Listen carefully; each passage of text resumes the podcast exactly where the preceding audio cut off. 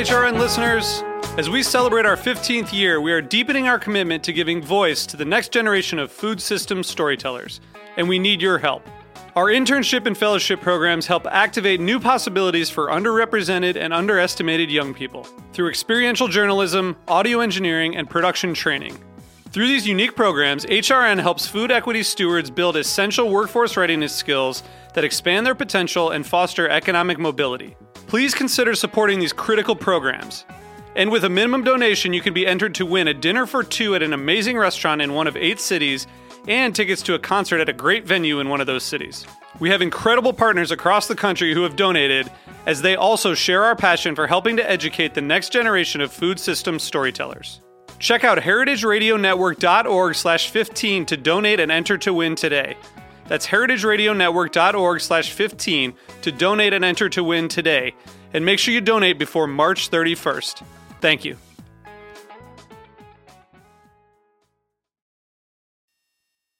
Today's program was brought to you by Emmi Cheese, specialty cheese from Switzerland made with heart and passion.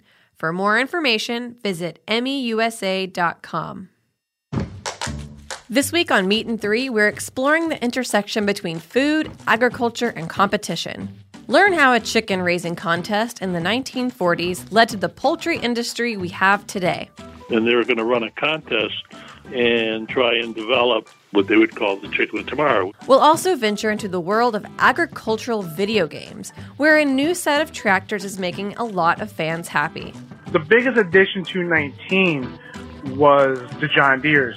That's what everyone was hyped for. And we pay a visit to a group of Indian restaurants that aren't on the friendliest of terms. Usually they wait for my restaurant, but after long wait, they go to next door or downstairs. But this is how they do business. They completely copy whatever we do. Embrace your competitive spirit and be the first to listen to new Meat and Three episodes by subscribing now. That's Meat plus sign T H R E E, available wherever you listen to podcasts.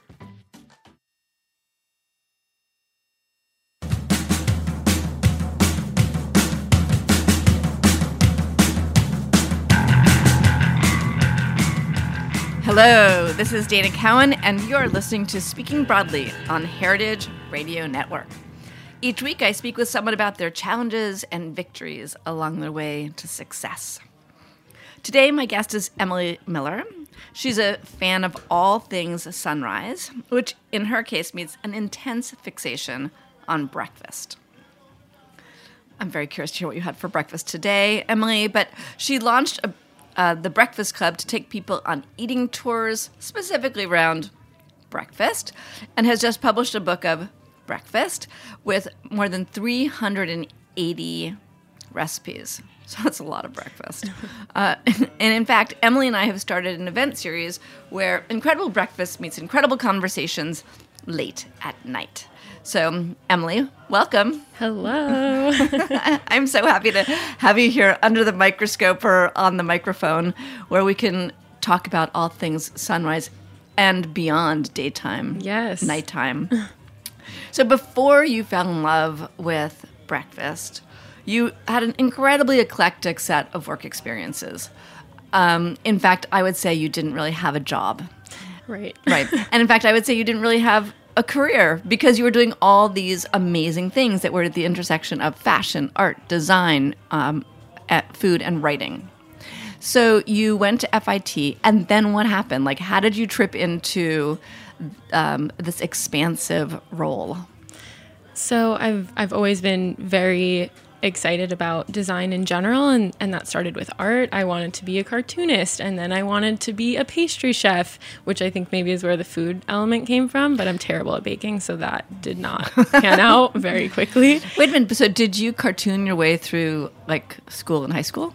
Um yeah, I mean, it was always like a weird little side thing that I loved. I just, I always really liked art. I made all these crafts. I made paper. I made cards. I just, had a lot of different things that I was interested in and in Arizona. In Arizona, yeah, and was just really excited to learn new crafts and things and looked up to all of these different people and, and got really into fashion because Arizona was very lacking of that and I really needed an excuse to get out of Arizona and move to New York. So fashion is really a New York based thing. So that was the best way for me to convince my parents to let me move away and and do that. So went to design school and I loved it, but even in school I was I think one of the only people in my class who had an internship from first semester on every semester because school to me was a stepping stone to be in New York. I liked it, I paid attention, but I knew that the real experience was in the real world. So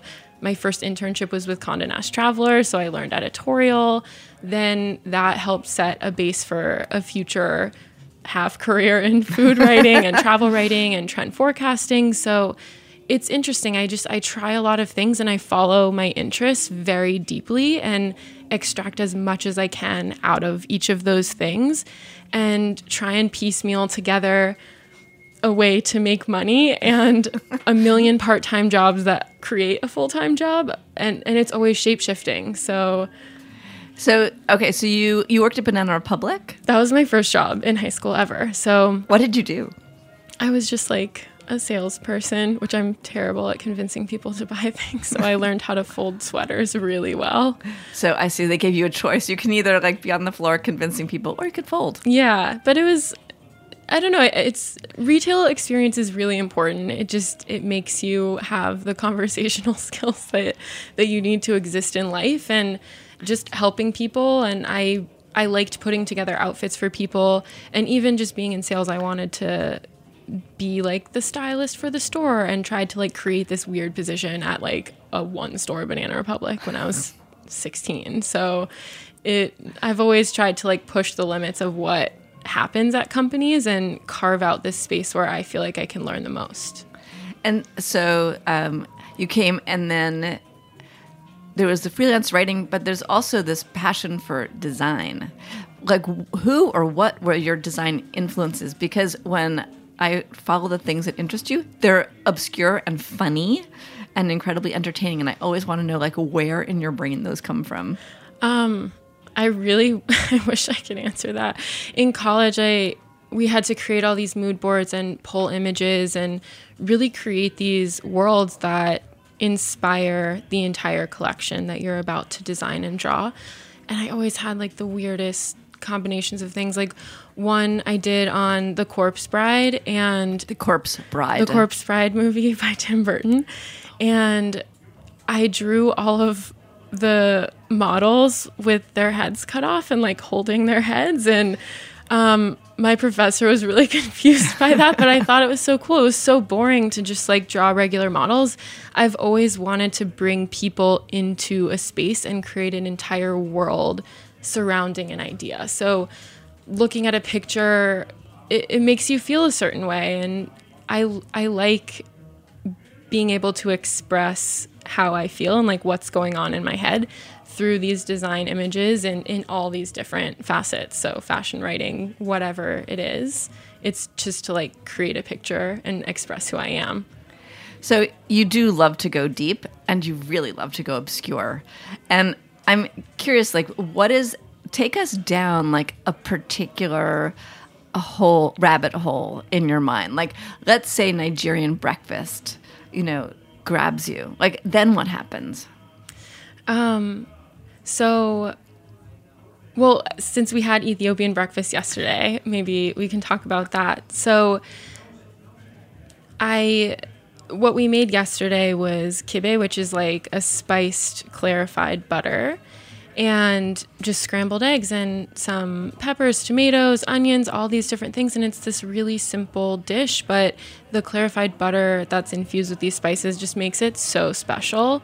And there's another really cool Ethiopian breakfast dish called firfir, which is um, torn injera and it's like mixed and like soaked in this really good sauce. And I I just loved diving deep into these countries and like learning about what makes them tick in the morning. So it wasn't me just like researching on the internet what it is. It was me like diving down crazy rabbit holes on YouTube, finding, I mean, Ethiopian food bloggers who are making stuff like not in English, but just kind of watching their techniques and how they're creating these things online. And there was one, um, I think it was Iranian recipe I was working on, and they're I kept seeing this like really colorful, cool packet with this really beautiful image on it. And I really wanted to figure out what it was because it was the missing ingredient in the recipe I had.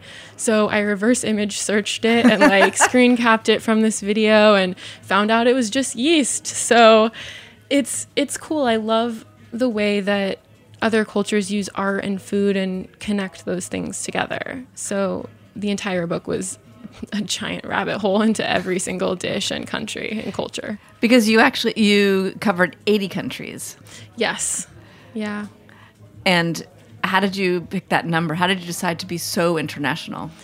I wanted to represent every culture that has breakfast. I mean, every culture has breakfast, so it was really hard to narrow it down, but I just took the Google list of every country in existence and worked my way from there. Like it took the book took 3 years and it uh, was 90% research. So Okay, so you you Google list you did a Google list of every country then what happened? and then I just started ticking off each country. I started googling and like looking up each one and based on my knowledge from traveling to a lot of different regions, kind of figured out which recipes are most important to like which regions and I mean if I didn't do that I wouldn't have mas huni from the Maldives which is a staple breakfast from there and would What be is it? really sad not to include. Um, it's tuna, like flaked tuna with coconut and lime juice, and it's so good. And you eat it with roti or like a buttery like pratha, like something like that, and it it's awesome. I made it and I was like coconut and tuna. I don't I don't know, and then tried it and it was amazing. What else falls into that category of like I would have never thought of breakfast from this crazy place? Um, Sri Lanka has a lot of really cool, really difficult recipes um, because a lot of them are street food based. Actually, like throughout Asia and pretty much everywhere else in the world, breakfast is an on the go thing. It's street food. So, recreating street food in your home can be very difficult, but really tried to reverse engineer the best that I could. Same with Singapore. Some Singaporean recipes, like when I was living there, like I would go to hawker centers every morning and the way that they created this stuff was just like magic and these people have been doing it for decades Like the kaya toast. yeah like kaya toast um And can you describe what kaya toast is? yeah that i think is one of my favorite breakfasts that i didn't know existed until a few years ago and i mean it's popular throughout all of southeast asia it's um, a coconut sugar mixed with pandan which is this leaf found really only in the philippines and southeast asia and it creates this it's so hard to describe. I want to say it's umami, but I'm not exactly sure. But it just like balances the entire jam and gives it this like acidy electric green kind of color, but it's very muted. And that part is very exciting to me. You like the color. It's the color. I mean, it's also the flavor. It's amazing. But kaya toast is assembled and made with griddled bread. So you can usually see those like grill marks on it. Lots of butter on each side, and then a generous spread of kaya jam in the middle. And you have it with these um, not I mean, maybe like two minute eggs. I have a recipe for it in the book, and honestly, it took me a dozen eggs to figure out how to get it exactly the soupy consistency that they have in Asia. But it's like, it's cooked enough, but also it's not. so it becomes this like soupy thing that you mix with soy sauce and white pepper, and you dip the kaya toast in there, and you have it with um, teh tarik, which is like a pulled tea. You kind of like froth it between two cups and. And that's why it's called pulled. I always wondered, like, it's so it's pulled because it's tossed cup to cup. Yeah, it's like giant ribbons, and when you go to hawker centers, uh, you'll see. I mean, it's it's complete magic watching them do these things. They pour from like the highest altitude possible just to get the most froth. And ordering coffee in Singapore and Malaysia is like this very personalized ritualistic thing like very much pre starbucks complicated ordering and it's all slang and i mess it up every single time even though i try and do it So, how many of the eighty countries have you actually traveled to? Because I know you're you love to travel. yeah um probably like probably a dozen i mean not so much out of out of the 80 but again like I've been to a few different countries in the Middle East, and everyone eats the same breakfast there. It's So, so, what's the classic breakfast? Um, in Israel, I mean, there's three or four types of shakshuka in the book. So it originated in Yemen, but is really, I feel like, gained the most popularity through the Israeli breakfast culture that has kind of like bled through the entire world, which is really exciting because now people are aware of this incredible breakfast dish. Do you want to describe what shakshuka is? Yeah, it's um, stewed tomatoes mixed um, with peppers and onions and all this stuff, and it's really like slow cooked. So you get a little bit of sweetness from the peppers and the onions, and you make these little, um, you hollow out little pieces, little area of the sauce to like crack an egg in it and it perfectly nestles in there and it just makes this like perfect plopping sound when when you crack it in and then you cover it and the eggs cook and yeah And so, what are the varieties? Like the varieties are based on um, vegetables that are available, Yeah. or, or spices that are available. Yeah, um, when I was in Israel, I was with a Moroccan family, and they were like diehard use peppers. Some people are like, absolutely not. What are you doing? Um, some people scramble the eggs into the shakshuka in little areas. So, I mean, it's breakfast. These are all home cooked, like personal family recipes. So, if you don't like something just personally, that gets passed down through your family, and that is what the authority is, which is why this book took so long because I would ask two people from the same country, even the same region, and they would be diehard opposites on how I should be including this recipe in the book. Do you feel like you're going to take a lot of flack for that? Like, how could you? A bunch I'm, of how could I'm you? so excited about it. I want everybody to tell me all of their recipes and why the recipes in this book are are not how they made them. Um, but I I stand with my research. every every country that I included, there's at least one person from that country who helped look over the recipes, make sure everything was spelled correctly or just correct in the context. So, is there any breakfast that is absolutely the breakfast of choice worldwide? Like any one thing? Cereal is the number one breakfast without a doubt throughout the world. Yeah. Really? And Like Frosted Flakes made its way from, you know, America to Russia or Yeah, I mean, essentially, I mean, it's not just like cornflakes. It's more hot cereal. So in China, the number one breakfast food, I mean, it's congee, which is like rice porridge, but then also modern day, it's like a quick porridge cereal, like a hot cereal. So where we would have it with milk and it'd be more flakes, and that exists all over the world as well. Every country has some version of porridge, hot cereal, cold cereal, thing like that because it's filling, it's comforting, it's easy, it's inexpensive. So, why do you think that in so much of the world, uh, breakfast is on the go? Like, I think of breakfast as something definitively at home. Like, you know, reach in my fridge. I like. I have a, a very typical breakfast every day, and actually, it changes year over year. Like, for years it was like a fried egg, and then for years it was a scrambled egg, and then for years it's been Ezekiel's um, cereal with milk. Like, I will go years at a time. Uh, but it's always at home. And I always feel like going out, I like going out for breakfast actually. But um, why around the world is it not something people do at home? Um, people love to sleep. like You, that can't be the answer. I I want to say it is I, to get like 10 extra minutes of sleep. I mean it's it's out of convenience. Some people don't have kitchens in the way we do or like can just run to the store and buy whatever and it's a lot easier and actually cheaper to buy on the street. Here we have a very different type of street food culture in general, not even just for breakfast than anywhere else in the world, but in Mexico City people are commuting to work and there are lines like crazy outside of the local chiquiles like tamale stand and everyone has their favorite everyone orders it a certain way and then they go off to work and eat their breakfast okay, I am not sure you just made a great argument for like saving time if they have to wait online. well right but it's But they uh, love it. still faster yeah or easier Yeah. i love street food breakfast but then I think that's your favorite breakfast though, that chi- ki- Chiaquiles. Yeah, I, I love. Well, I, I love Mexico City so much, so I'm a little biased towards all of their food. So, and do you make yourself a different type of breakfast every day? Like, for example, we had that really cool Ethiopian breakfast yesterday, which is a revelation to me because I'd never had a clarified butter, you know, um, tossed scrambled egg situation. Um, do you like, you know, change it up, Um, on the or do you actually, honestly, secretly just have coffee?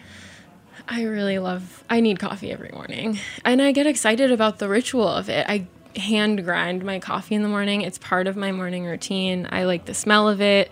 The sound of it really annoys my sister because I wake her up, but it's fine. She should get up. Um, and You do a pour over. yeah, yeah, Chemex. Um, and my sister and I really love cooking in general and experimenting with different spices and things. So the curios- the curiosity has always been there to kind of create these dishes inspired by travels. I always bring back spices, but to be honest, like I love the most simple breakfast. I grew up in Arizona, so avocados were super important to pretty much every meal and avocado toast is something I've been eating since I was little. So And you think that's me- gonna that you'll maintain a love for that even as it goes wildly out of fashion? It's frustrating that it became so trendy because it's such a personal food for me. I love eating it, but people are asking me what I eat for breakfast now and they're like, "Oh, that's basic." But it's it's not like I grew up with it. To me like that's a traditional food, but and it's comforting. Um, but typically like this morning I made like 5 minute um, boiled eggs with half an avocado and I put the Trader Joe's everything seasoning on it cuz that's like it's my favorite seasoning. Is that like bagel spices? It's just like everything bagel topping but in a jar It has a spice mix and it's completely brilliant and I go through a lot of it. and what other um, in order to have like breakfast in a minute at home, like what are the things that you have on hand? Um, co- if if I need to run, I'm like I'm just eating coffee. I'll have really good a good piece of toast with like peanut butter.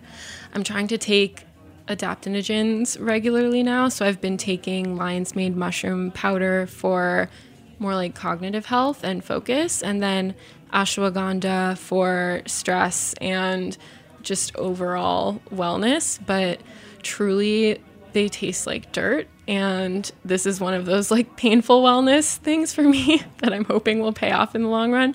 I do feel better when I take them. It could be placebo, but I'm going to go with it because it makes me feel good. But I've been secretly disguising them like you would for a dog to give a dog a pill, like in my food. so I'll put it in like a salad dressing or um, I'll take a tablespoon of almond or peanut butter and add some water, mix it in, or with tahini on toast, something like that. I, I, I like adapting the adaptogens. Yeah, exactly, So that- exactly. so that they're more palatable. Well, you uh, talk about your morning rituals on Instagram, and I'm curious how you came up with this idea of exposing and exploring your morning ritual.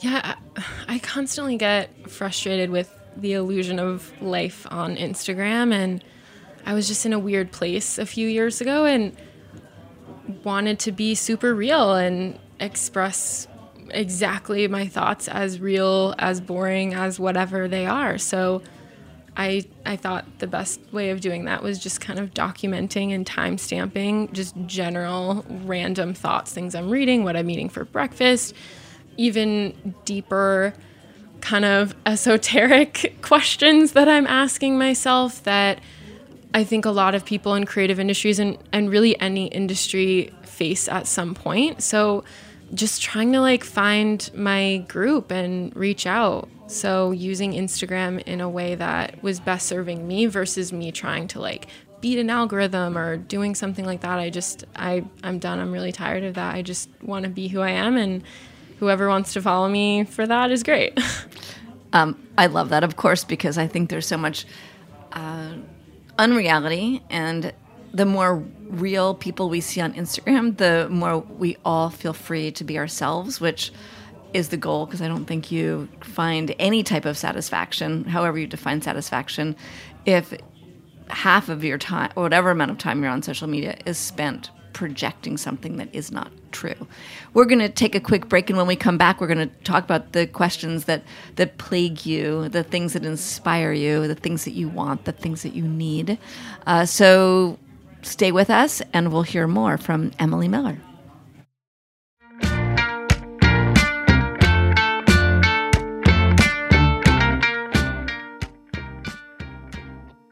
Today's program was brought to you by Emmi Cheese, specialty cheese from Switzerland made with heart and passion.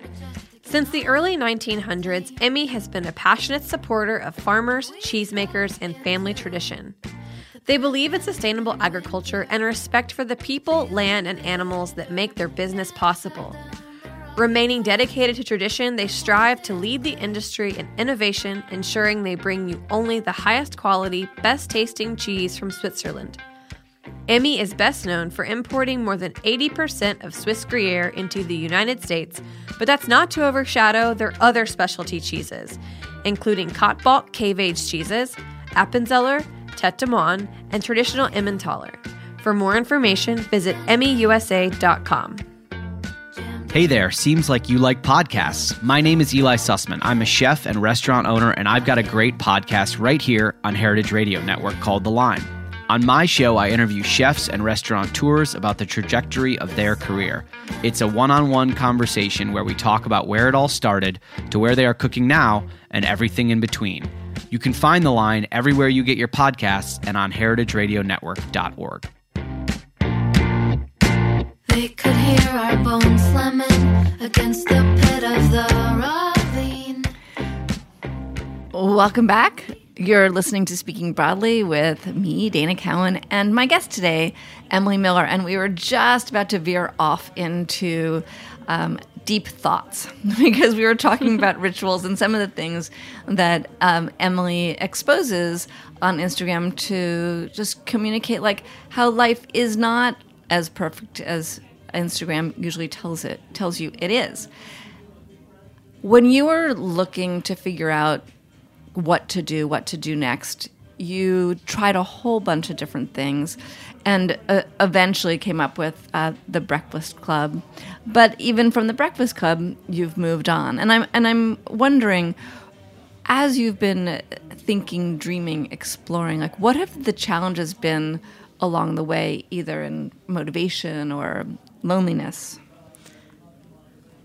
Um, staying motivated has never no, I'm I'm good at being motivated and getting things done when I am working towards this like semi intangible idea. So I always need this uh, impossible project or seemingly impossible at the time goal to work towards and problem solve and create. I love not just coming up with ideas but really executing on them. Like that's the fun part is bringing them to life. So through that process, I mean, it's it's defeating. Like there are a lot of ups and downs and it's a it's for sure a process and I'm a solo founder for essentially all of my projects thus far. I was a freelance writer. I traveled by myself a lot. So loneliness is definitely something that I had to deal with and and cope with.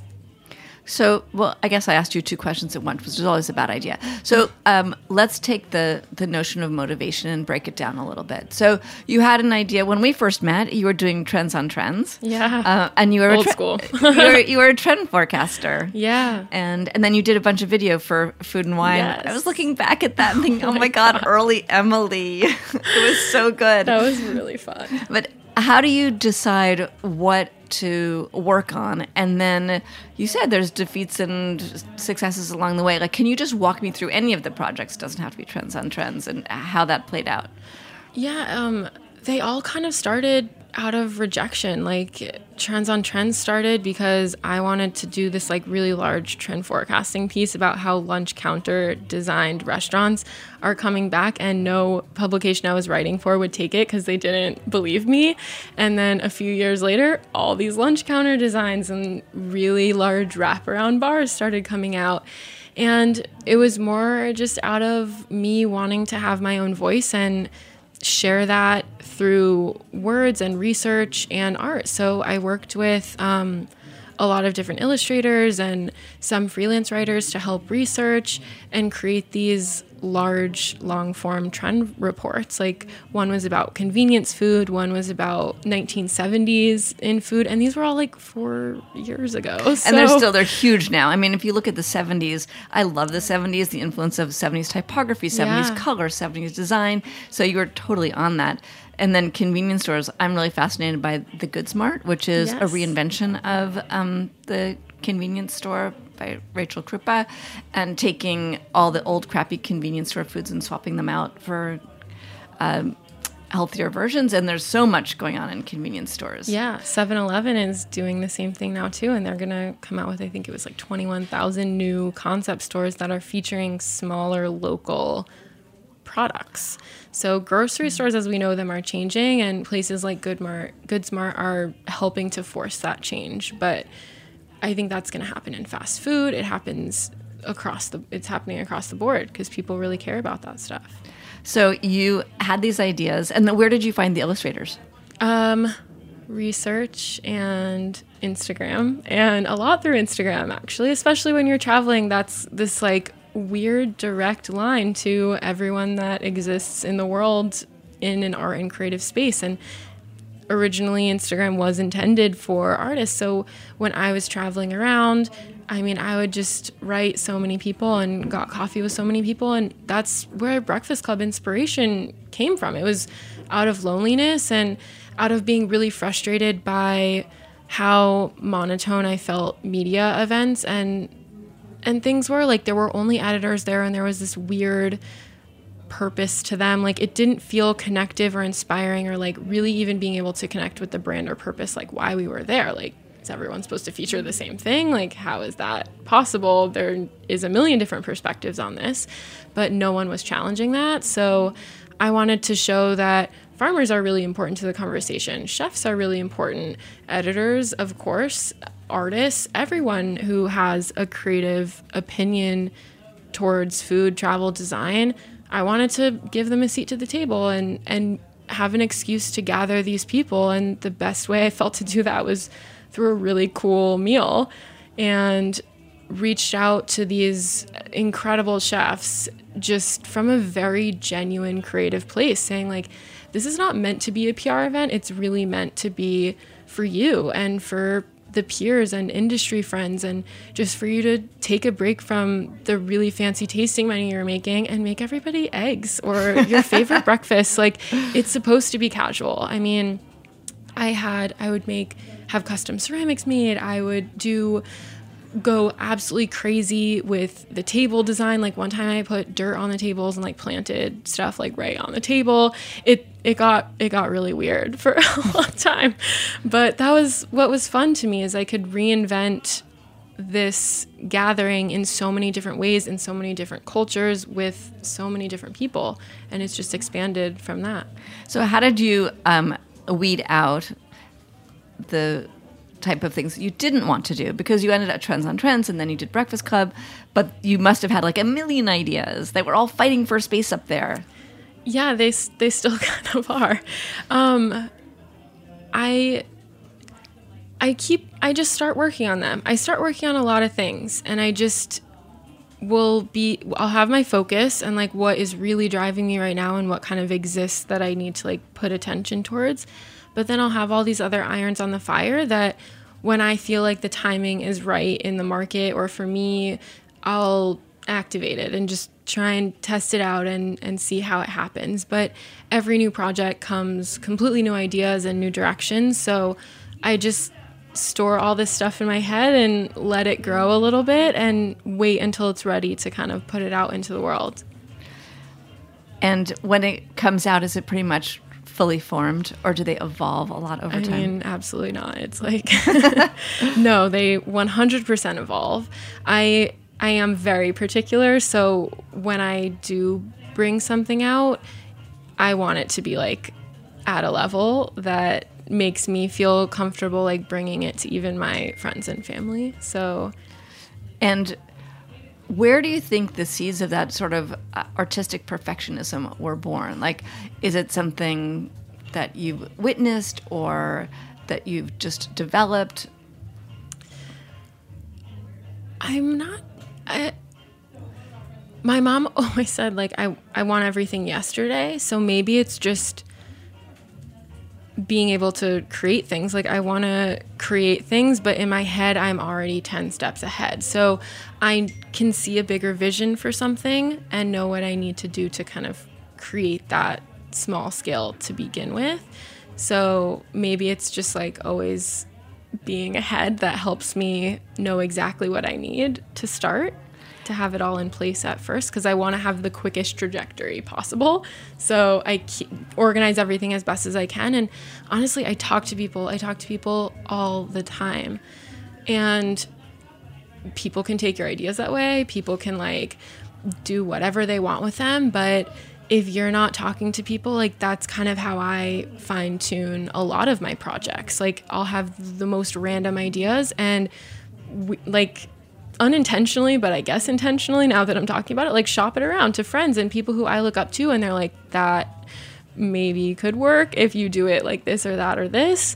And then that helps me kind of think so i'm i'm baking all these ideas in my head so that when it comes out it it is somewhat fine tuned Your head sounds like a very, very large um, commercial oven right now. It's- yeah.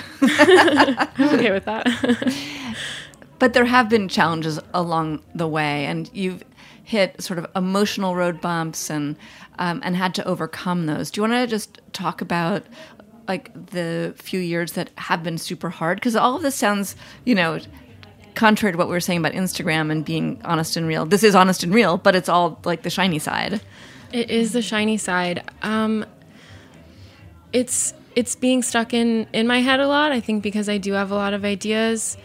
Um, I have to put myself out there in a really real, raw way to just be completely judged. Like my heart's on my sleeve. I am a huge risk taker. I'll think of something and just do it before I overanalyze it and think about all of the things that people could say about it or I, I try and be brave with everything that I do but it's Is it's there hard is there a cost to that? um yeah it's it's lonely it's hard to And what does loneliness mean? Like, what does that feel like? I it's it's isolated. I mean, I travel alone. I, I work from home alone all day, and I think that's why I get so excited to talk to people about the ideas in my head and and show people what's going on because I I don't have anyone to bounce ideas off of a lot of the time, and it's it's hard to refine what I'm doing that way, and then I feel like things get really clogged up because I can't find clarity. And when I can't find clarity, I just become really manic about stuff and nervous and I, I like everything to be very organized in my head and on paper. So when things get really messy because I can't see a clear direction, it kind of it backfires on me a lot. So I've learned that I, I am a social person. I need to be around people and constantly talking creative projects with other people, like their projects, anything. Like I love talking to people about their ideas and figuring out how to like make that exist in the world too. It's just conversation, but So what's the role of home? Because you you work from home and you've had a lot of home switches.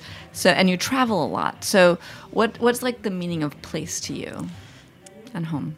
Yeah, it's I have I have a few things that I really care about. I got really good at traveling out of a carry-on and could not buy things because I couldn't fit them in my carry-on or I had to get rid of something in order to fit it in there if I really loved it. So to me I I really love pared down things and I feel comfortable in my home when I have things from all of my travels. Like I try and collect some piece of art from when I'm traveling.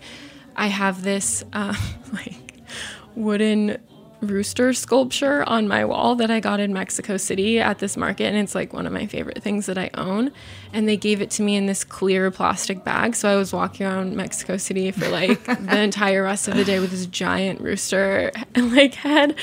Um, and things like that make me happy. It's it's the memory so I just surround myself with the happiest stuff that I possibly can but I mean it's hard. But then because you were living with a boyfriend for a long time and then you had to switch um, switch apartments multiple times and I mean I'm sure the the breakup of the boyfriend was hard, but what was harder, the losing sense of home, being displaced from this relationship? Yeah, it that was a really really hard time. I had come back from traveling. I was gone for like a year and uh, my boyfriend and I had broke up like a little bit before and got back together to like try it out again. So we had got this new apartment and I finally felt like settled. It was after traveling for so long, moving from so many apartments in New York. Like I felt like so happy to be in this really great apartment that we found. And things just like started to not go well. And after a few months only, we ended up calling it. And it was right when all of my recipes were due. And every single day from like 8 a.m. to 10 p.m., I was running to the store to find like weird ingredients that I needed to finish testing this stuff. And it was an absolutely manic, crazy time.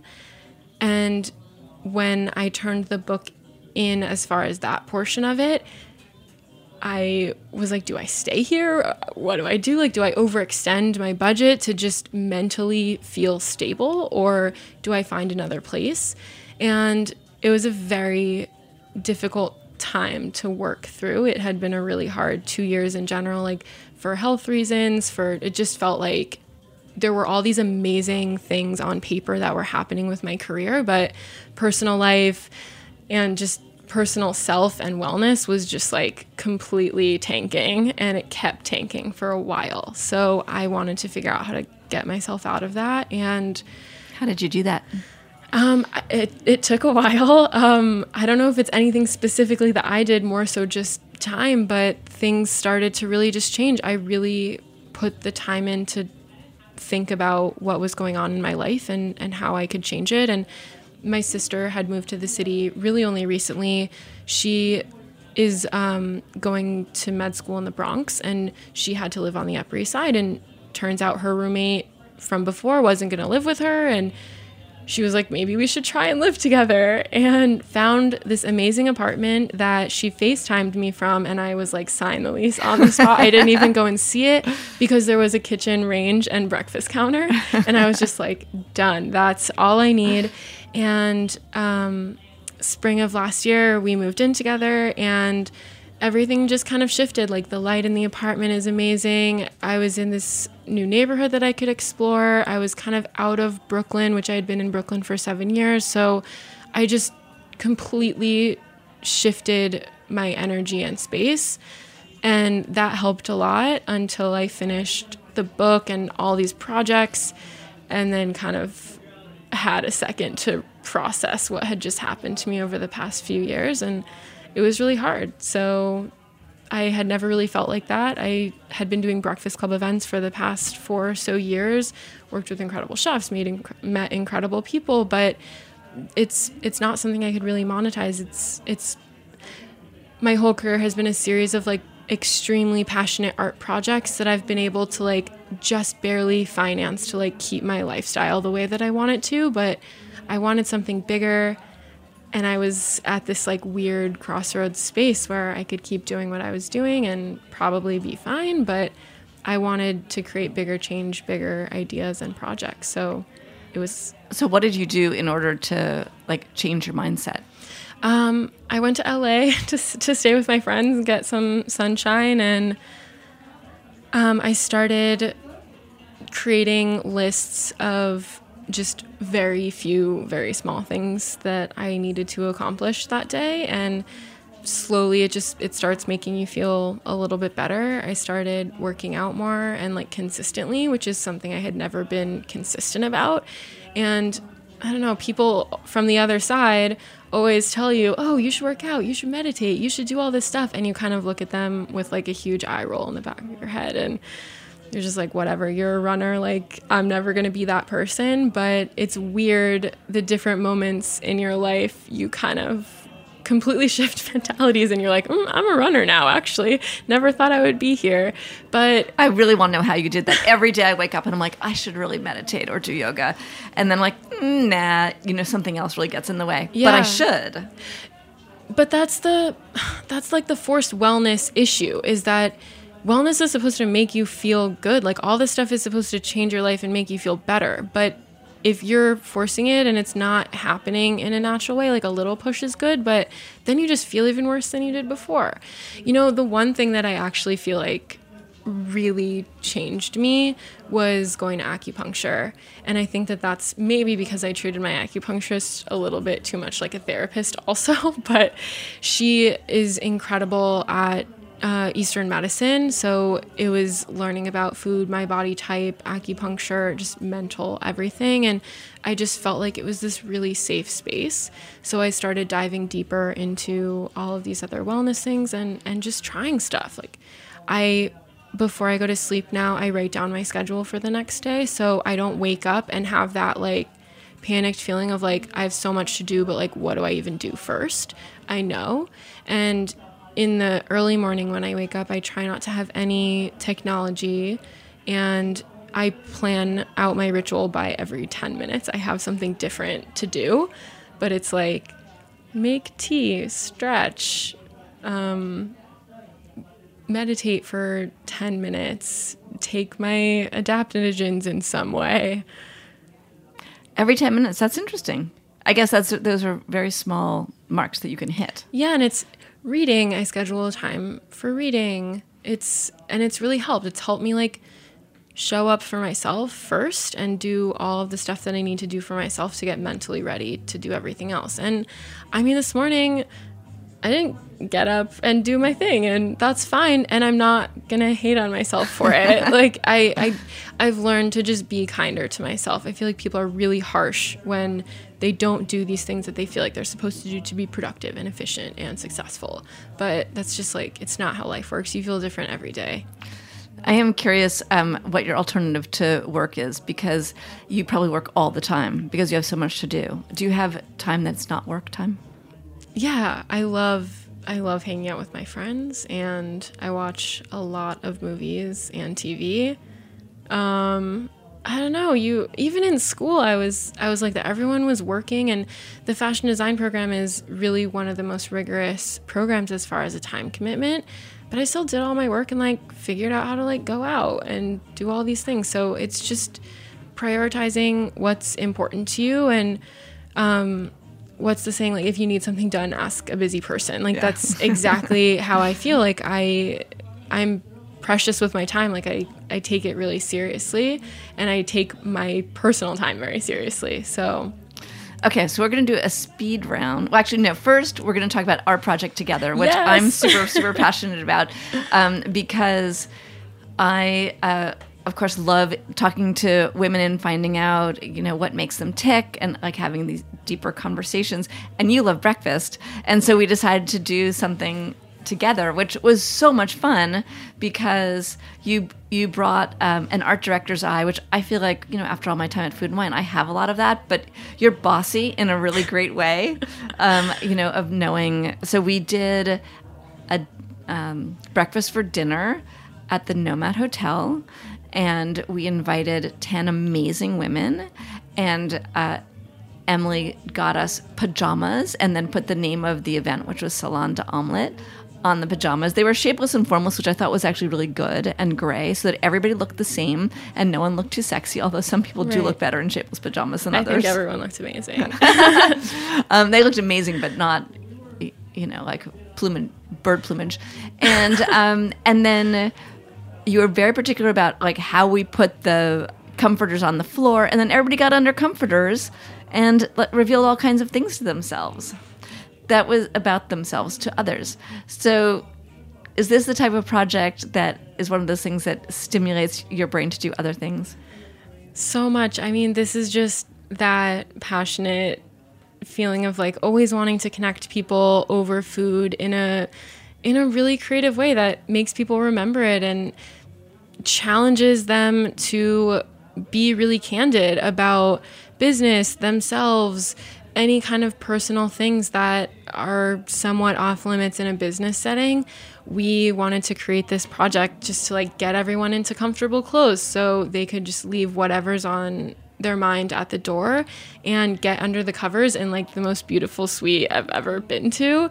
And we just like tore apart the hotel room with like comforters and blankets and pillows and everyone got really cozy and it was just like immediately people who were not friends would have to be friends because you're literally sitting under a comforter with them and and it was great I, I loved it. I also loved the fact that the feeling of, you know, having changed into your truer self, uh, you know, was clear because we changed clothes. And also, when people left, they wanted to hold on to that identity, and everybody left in their pajamas. Yeah, people would like Late at night Sarah in the winter. Parker style leave with their pajamas like slightly styled up, like while they were calling their cars and taking the subway home, which I thought was the best part. And I mean, we stayed much later than I think we were supposed to because people just didn't want to leave. It was so comfortable and warm, and it felt like a really safe place.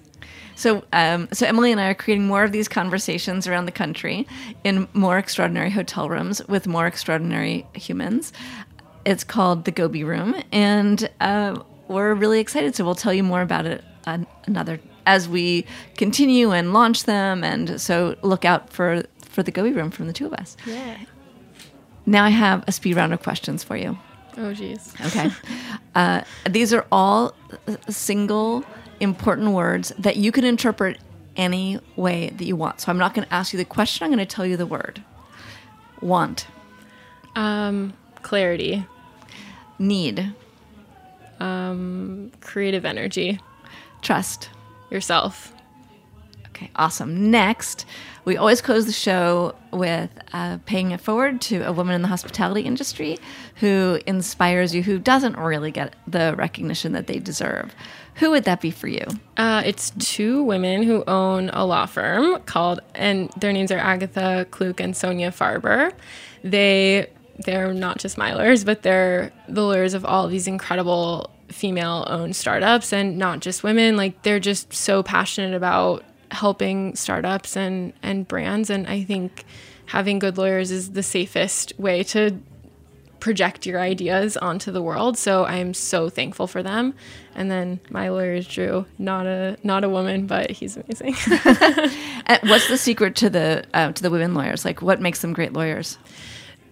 uh, they they curate this really group amazing group of clients. Like a lot of them are doing some kind of like social element to their company. Like it's you can tell that they really care and they're passionate about each of the people who they take on and are somewhat emotionally invested as well. And I mean, they're just not only ridiculously talented, but I trust them to understand from a creative perspective, from an emotional perspective. And that's an incredibly rare thing to have from such a rigid seeming industry. So I think they're really helping to like topple these stereotypes and they're they're doing it really well. So when we look ahead, Emily's going to topple more stereotypes. So you have to follow her on Instagram for anything that you might want to see. Uh, what's your Instagram? It's Emily Elyse Miller, Elyse with a Y, E L Y S E. Emily, it's been great to have you on Speaking Broadly today. Uh, I could talk to you forever, and I want to just sit inside that brain. The the notion of like doing YouTube tutorials to learn how to make Ethiopian breakfast. Like I I need more of that in my life. and um, I want to thank Matt and Nina for being the engineer and co-producer today, and for all of you out there listening. If you like what you hear, subscribe to Speaking Broadly wherever you can hear podcasts. There'll be more conversations like these that show the ways in which we can thrive in our lives. And look forward to talking to all of you again next week. Have a great week.